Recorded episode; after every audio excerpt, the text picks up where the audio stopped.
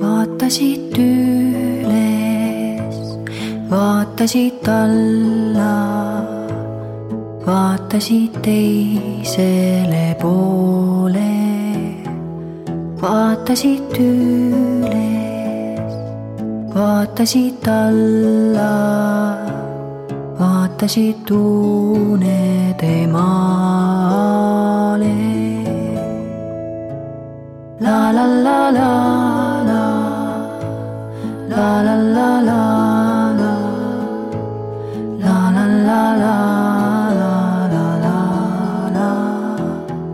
vaatasid üles, vaatasid alla, vaatasid unede maale. tere ööd! siin on kirjanik Epp Petrone ja minu tütar, kuueaastane Maria. tere! Marial on täna punane nina. ta ei ole ainult mitte unine, vaid ta on ka nohune, ta on natuke külma saanud. ja eks seda ikka vahel juhtub. aga ma hakkan siis midagi jutustama, äkki haigusest? haiguse juttu. Ega haigus ei ole väga paha asi või on kuidas sul tunne on? ei ole paha. saab natukene rahulikult pikutada ja siis ei pea minema lasteaeda ja kooli, aga magama peab ikka minema, sest magamine teeb terveks tavaliselt. see on õige jutt. mõtled, et ma võiksin isegi muinasjutu jutustada midagi haigusest. proovime nii. Sest haiguseid on päris paljudes muinasjuttudes. minu arust on väga palju selliseid muinasjutte, kus printsess jääb haigeks ja siis tema isa, kuningas ütleb, et kes minu printsessi terveks ravib, minu tütre terveks ravib, sellele ma annan pool kuningriiki ja annan tütre naiseks. tead küll selliseid muinasjutte mõnda. Aga mul tuli üks isegi võib-olla huvitavam muinasjutt pähe, kus ei olegi mitte kuningat ja printsessi, aga on üks väga imelik haigus. ma jutustan sulle selle. pane siis silmad kinni ja hakka kuulama. see uni, mitte uni, uni jah, une muinasjutt. see muinasjutt juhtus Hiinas. Hiina on see suur-suur maa, kus on palju muinasjutte, palju lugusid olnud. ja see kummaline lugu juhtus ühes Hiina külas. ja seal elasid kaks naabrilast, üks poiss ja üks tüdruk. ja nad kasvasid kogu aeg üheskoos ja olid parimad sõbrad. ja nad hakkasid tasapisi üksteist armastama. Nad olid isegi umbes sinu vanused, umbes kuueaastased, siis umbes hakkasid armastama. ja nad leppisid omavahel kokku, et kui nad suureks kasvavad, siis nad abielluvad. aga see oli nende saladus, nad ei rääkinud seda teistele. mõtlesid, et küll on aega rääkida siis, kui nad juba on suuremad ja et esialgu nad häbenesid seda teistele öelda. Sest nad olid juba suuremaks kasvanud, aga veel mitte väga suureks. ja siis juhtus selline lugu, et tüdruku isale tuli külla üks, üks rikas mees, väga rikas. ja ta palus tüdruku kätt. tead, mis see tähendab? tahtis abielluda selle tüdrukuga ja siis, siis nagu ongi et palutakse kätt, niimoodi öeldakse. Ja te, tüdruku isa oli nõus, sest vanasti oligi nii, et, et paluti kätt isalt ja siis isa oli nõus. ja ta, isa ütles jah ära, sest ta arvas, et tüdruk on ka nagunii nõus. ütles, et tüdruk on juba mehele mineku eas küll ja võid küll selle rikka mehega abielluda. aga vaene tüdruk, kui ta kuulis, mis isa oli teinud, ta muutus väga kurvaks hakkas nutma. ja naabripoiss kuulis ka sellest, mis oli juhtunud. ja ütles oma emale-isale, et tema peab lahkuma külast, et tema ei saa enam siia jääda. ja ta ei jätnud isegi selle tüdrukuga korralikult hüvasti. sest et tal oli nagu hästi-hästi kurb olla, tal oli süda murtud, nagu öeldakse. Väga paha oli olla tal ja hakkaski minema, ta kõndis, kuni ta jõudis ühe suure järveni, see poiss. ja ta sat-, sättis ennast sinna ööseks magama, mõtles, et ükspuha, mis nüüd edasi saab. et nüüd tuleb magada. ja et eks hommik on õhtust targem, nagu ikka öeldakse. aga ta oli just tunne vajunud ja tal oli selline tunne, et ta nagu nägi unes seda tüdrukut, igatses teda ja siis järsku ta poolunes kuulis mingisuguseid põõsaste ragistamisi ja mingisugust kummalist häält. ja põõsaste vahelt sealt, kus tema magas, ronis välja tüdruk.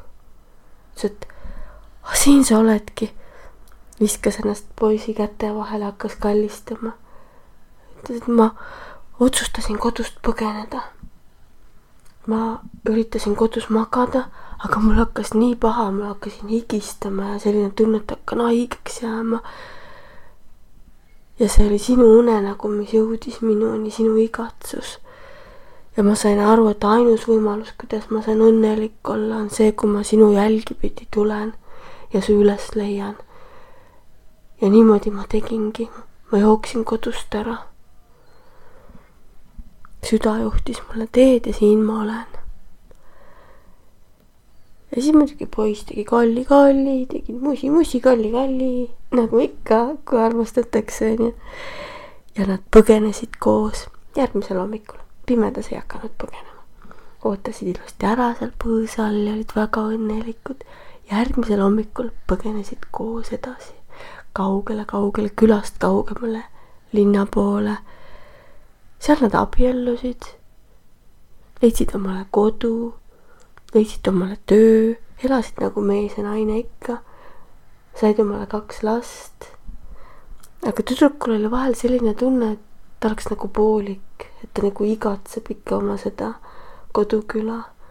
mõtles, et ei tea, mis ema ja isa teevad ja kas ema-isa on väga pahased, et ta ära põgenes poiss oli kuidagi rohkem rahul, aga vaata poiss oli ka öelnud oma emale-isale, et mina lähen minema.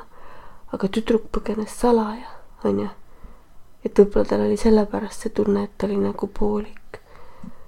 mõtle, kui paha tunne on salaja põgeneda, siis ema ja isa muretsevad võib-olla ja tal oli kogu aeg see tunne, et ema ja isa muretsevad. ja ta tahtis tegelikult oma lastele ka näidata seda, kus tema koduküla on ja nii see naine ütleski ikka muudkui, et kuule, lähme ikka kodukülla tagasi, ma arvan, et nad annavad mulle andeks. et lähme vaatame, mis seal toimub. ja nii nad läksidki lõpuks tagasi, selleks ajaks oli juba vist seitse aastat möödunud. juba lapsed olid umbes sinu vanused ja. ja siis oli nõnda, et kõigepealt jäi tüdruk ootama poegadega õue poiss koputas. ja ütles, et tere, ma tulin, et andeks paluda. et ärge olge mu peale pahased. millest sa räägid? küsis tüdruku isa. miks ma peaks su peale pahane olema? aga kas ma siis ei peaks andeks paluma? Hakkas see noormees andeks paluma. ja ema-isa ütled, et sul pole millegipärast andeks paluda, mis sa nalja siin teed? mis põgenemine, millest sa räägid? et ära palun narri meid, meil on väga valus. mis mõttes, mis teil valus on? meie tütar on ju väga haige, tagatoas. mis mõttes tagatoas?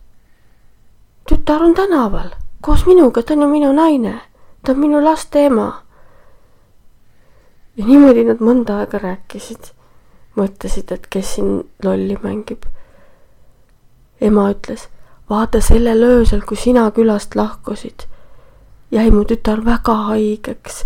ta sonis läbi une, higistas palavikus ja oli väga haige ja ta ei ole siiamaani terveks saanud. Ja muidugi jäi kogu see abiellumine selle rikka mehega ära. tütar on voodis maas selle kummalise haigusega ja vahepeal ta nagu räägib midagi, sonib läbi une. ja see on juba seitse aastat niimoodi olnud ja siis, kui poiss seda kuulis või noh, nüüd ta oli juba mees onju, ta ruttas õue. tõmbas oma naise kättpidi tuppa. ja tütar vaatas oma tuba, vaatas ema, isa värisevate kätega lõks, lükkas ukse lahti ja läks taha tuppa. ja tõesti seal voodis lamas täpselt samasugune naine nagu tema aga ilma meelemärkuseta ja higiselt lihtsalt oli seal. ja tüdruk astus haige voodi juurde. Mõtles, et oi, et see on ju seesama voodi, kust ma põgenesin seitse aastat tagasi, kui ma olin siin nagu tundsin seda halba und ja jooksin ära. ja ta puudutas seda haiget neidu ja haige neid istus voodis, tuli nagu niimoodi istuma tüdruk astus selle haige voodi juurde. ja see tüdruk, kes jällegi lamas seal voodis, tõusis istuma. ja silmad läksid tal korraks lahti. ja siis sellel hetkel otse selle ema ja isa ja mehe ja kahe lapse silmade all astusid nüüd kaks naise keha üksteise kõrvale ja astusid üksteise sisse ja kahest naisest sai jälle üks. Ja ta naeratas ja hakkas kõiki kallistama, nagu ei olekski midagi valesti olnud. selline imelugu juhtus. ja seda ei unustatud mitte kunagi selles külas ära. ja sealkandis teavad need kõik, et tõelist armastust ei tohi takistada. sest et selle peale võivad inimesed lihtsalt magamise pealt pooleks minna et üks pool jääb haigevoodisse ja teine põgeneb ära oma armastuse juurde. vot selline muinasjutt Hiinamaalt. aga nüüd sa võid küll päriselt magama jääda. selline haige tüdruku jutt tuli täna. head ööd. head ööd kõigile teile seal ka kohtume järgmise unejutu ajal. Vaatasid alla, vaatasid teisele poole, vaatasid üles, vaatasid alla, vaatasid unede maale La la la la la La la la la